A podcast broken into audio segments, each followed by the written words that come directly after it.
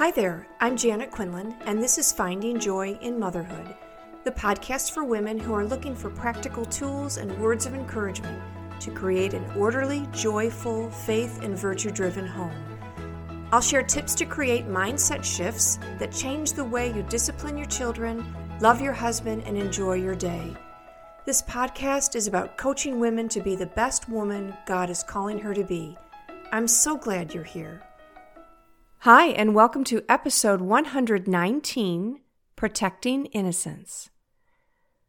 Well, what is innocence?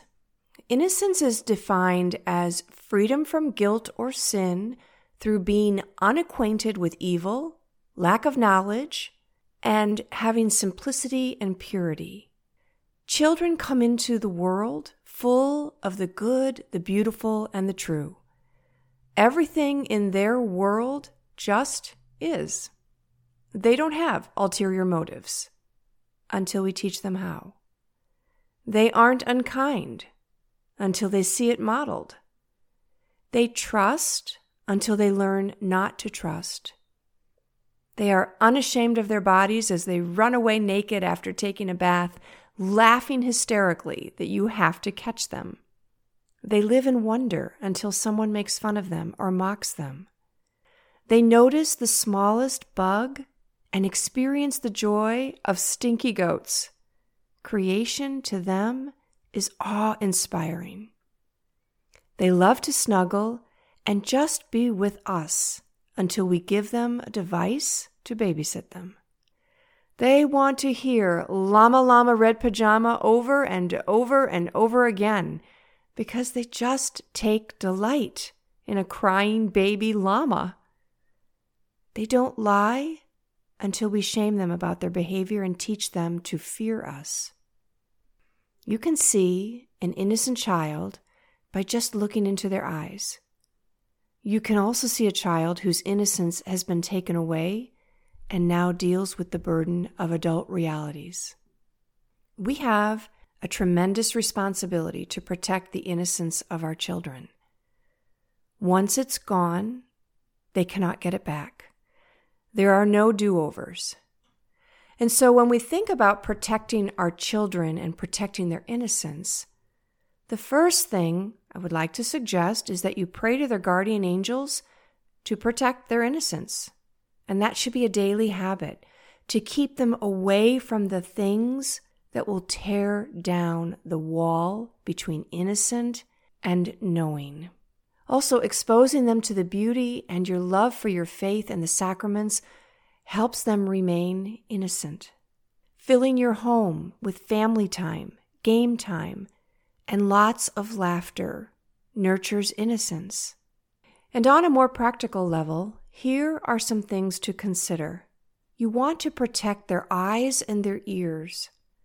So, with their eyes, be very careful as you're driving down the road and there are billboards that display things that children should not see, and even actually adults should not be seen.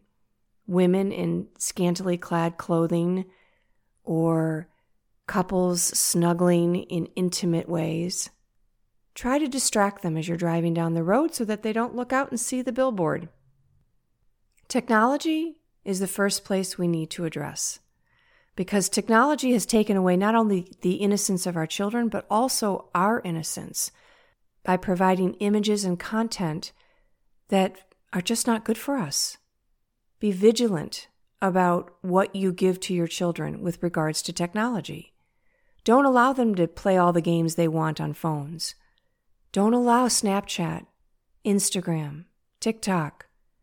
You make the decisions of what you're going to allow for your children to protect them. Maybe it's YouTube. They spend too much time on YouTube filling their minds with things that tear away at their innocence and waste their time so that they can't actually live a full and complete life because all they're doing is looking at videos on YouTube. Make sure that you have monitoring systems, internet monitoring systems on your phone and on your computers and then pay attention to them daily. Things like covenant eyes or bark are really important ways to monitor what your children are doing, to protect them from places they should not go, and then to also have discussions with them about what they see. I remember many years ago, actually, before monitoring systems were really well known. So my children were very young. And we were studying ancient Greece and ancient Egypt. And one of my children went to go look up ancient Egypt and found a horrible sight of intimate things that were done that were just so inappropriate and pictures that were so inappropriate. So be very careful. Make sure that all your devices are always in public spaces and that you don't allow them to have things in their room when they're alone. With TV, be very careful that you don't allow them to have too much time on TV. It's not like an hour a day, it's like an hour or two a week. That's a way to protect them. Also, be careful about what they watch.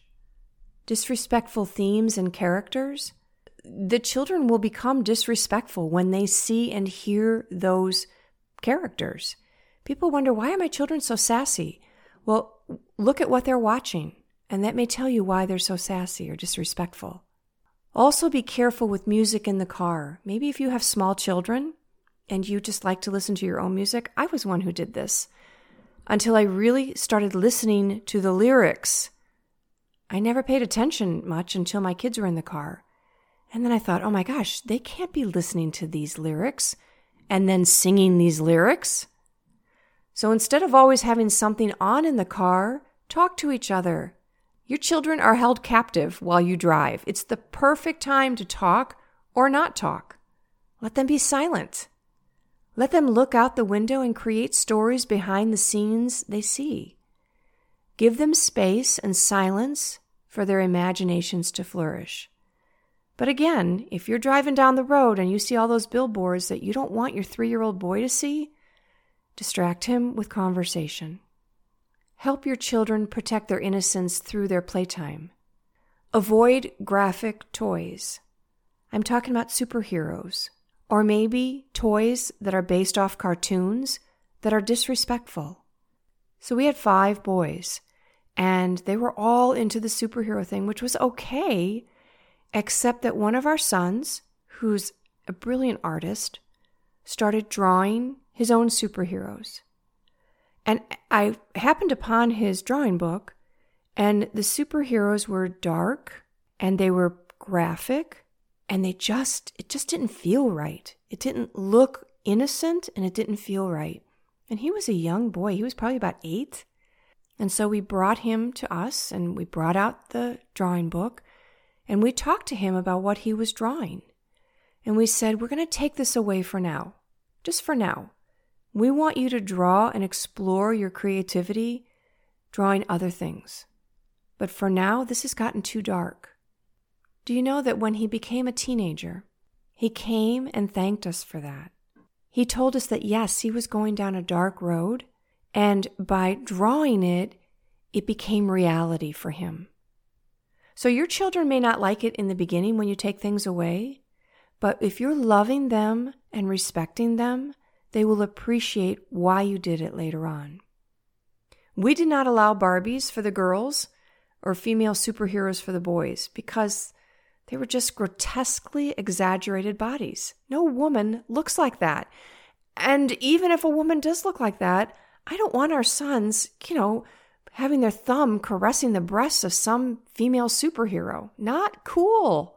Fill your child's day with dress up and make believe, Legos, arts and crafts supplies, and reading good books and lots of playing outside. Let them build forts in the family room and create clues for home treasure hunts. Find a good music teacher and give them a new instrument to learn or a cookbook designed to teach children how to cook. Don't feel the need to make sure they're entertained all the time, either by you or with toys.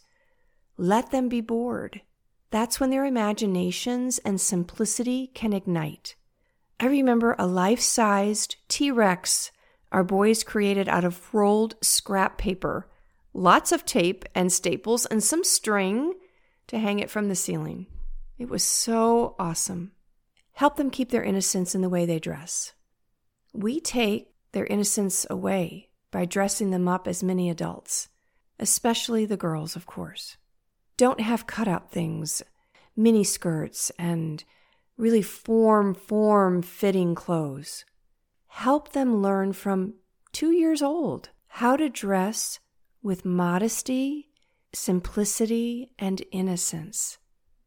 Please don't fall into the trap of whatever the latest child designer is offering. You make the decision of how you want your children to dress to honor the innocence of the creation of God.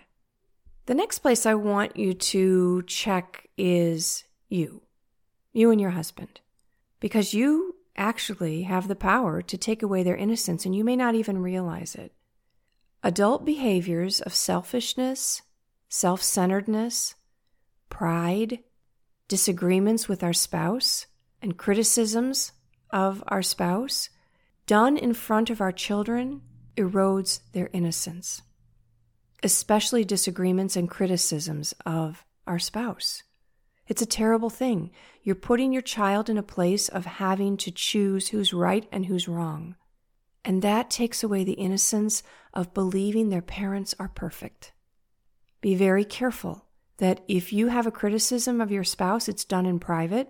And if you have a disagreement, you move it away or you choose not to disagree until you can come to a place where you are alone and calm.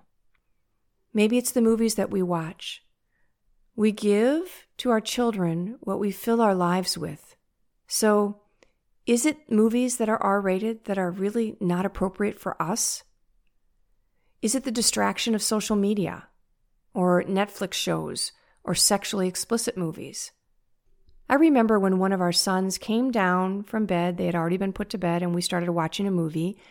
And he came down, and at the time it was a VCR, so it had a big sleeve, you know, container. And he looked at it and he said, Isn't this an R rated movie? And I think he was about eight at the time. And we just looked at him and he said, How come you can watch R rated movies and we cannot? Now, there is a place for adult things and child things. And there are some R rated movies that are rated for violence that, you know, aren't particularly bad, but a child should not watch them. But he had a point. We really started to consider it. Why is it that we're exposing ourselves to this junk? And actually, we stopped watching R rated movies for a very, very long time. If the R was because of sexual content, we never watched it anymore. Maybe we've taken our children's innocence away by modeling behavior that is without human interaction, like scrolling Instagram or social media for hours on end. Check your phone usage. In your settings, check your screen time and compare it to the amount of eye to eye contact or one on one contact you had with your child. What does that look like? If it's disproportionate, it's neglectful. And neglect takes away innocence. Books. We all want our children to be great readers, but do you sacrifice the quality of the books for reading time? Say no to Captain Underpants, Diary of a Wimpy Kid, or the Babysitter's Club series. These are junk, junk chapter books, and they're like junk food, full of like sugar and additives that end up leaving you angry and bloated after you eat too much. That's what we do to our children when we give them this junk reading. They get angry. They often emulate the characters who are never respectful or have the values or morals that you're trying to teach your children. Children will take on character traits that you don't want them imitating, and they'll be exposed to behavior that you have not allowed in your home. Introduce your children to classics that are well written and innocent. And I've had parents coming to me when I was a teacher saying, but they don't want to read anything else. And I said, that's because you're letting them still read this. Take it away, tell them why you're taking it away, and offer them other options that are good classics. Trust me, they will find something they love and then they'll be hooked. Another place to be very careful about protecting the innocence of our children is in the school and with friends. It's sad to say, but there are children your children should not be close friends with. We teach our children to be charitable and kind to everyone, but you become who you surround yourself with. And if the parents of another child are not vigilant in protecting their own child's innocence, then that should not be a sacrifice your child needs to make in the name of being friends. I saw it countless times in schools when I was a teacher. In a sense, your innocent child becomes a soft target for children who know too much. Those children are filled with knowledge or visuals that are hard to process, and so they feel the need to share. It relieves them of the burden of seeing and knowing more than they should. Speak with your children often to help them understand how to find the friends that will be good friends for them those who share the same values and will help them be better rather than tempt them to do wrong. When our children are younger, we can control their environment. But as they grow, you set those boundaries, those limits, explaining in simple terms why they can or cannot do something that you think would strip away their innocence. I often told my children when they started to grow up they weren't allowed to watch certain things or do certain things, and they would complain to me. How come I don't get to? And I would tell them, look, I protect my innocence. I don't watch certain things and I don't go certain places and I'm not around people who are not good for me. This is a lifelong battle, actually. And in the beginning, it's our battle for our children. But then we need to sort of give them the armor to battle it themselves. I was very clear with my son when he was in eighth grade that he wasn't using the phone for internet, app use, or gaming. He was not happy with me. Everybody was doing Snapchat at the time. He didn't get to do it. He had the phone to call me if he needed me, and he had a small group of friends he could text with, friends that I knew you gradually give your children more freedom with responsibility while carefully monitoring their behavior. Many years ago, I had a conversation with a friend of mine whose daughter was on Facebook. Now, my daughter was on, they were both in about eighth grade, and I was carefully monitoring what my daughter was doing. Facebook kind of had just come out, if you can believe it, way back then. And so we really didn't understand at the time what was going to happen with Facebook. But anyway, my daughter came to me and said that this friend of hers, whose mother I'm friends with, was on Facebook and she was posting bad pictures and she was friends with people that did not look good for her. And so I brought this to my friend's attention. And she said, No, she's not on Facebook. I said, Yes, she is. I said, Do you monitor what she's doing on the computer? She said, No, I don't have time in the day to monitor every action of all my children. You have to find time. You have to make time in the day to monitor what's going on. Have good reports coming from your monitoring systems so that you can clearly see when children have crossed the line and also so that they understand if they cross the line, you're going to hear about it. And that dissuades them from crossing the line. Even with children in high school, especially the boys with the pornography, be vigilant. Don't be afraid to tell them to find new friends. Discuss with your children what they think of their friends. It can be tricky, but really important. Make sure you know their friends and make sure you're being very careful in helping your children protect their innocence. The ultimate piece of advice I can give you in protecting your child's innocence for as long as possible is by protecting your own. Fill your life with the good, the beautiful, and the true, and you will model values your children will embrace. From the time they are toddlers, nurture a strong connection with them. Be their mentor and their trusted friend, not their peer, but the friend that nurtures all that is simple and pure in the world. Take care. Do you have a life coach who helps you be the woman you want to be, the woman God has called you to be? Who helps you sort through your marriage or parenting difficulties and helps you create the mindset you need to embrace your vocation with joy and gratitude? If you're looking for a coach, I would be so honored to help you. Email me at janet at findingjoyinmotherhood.com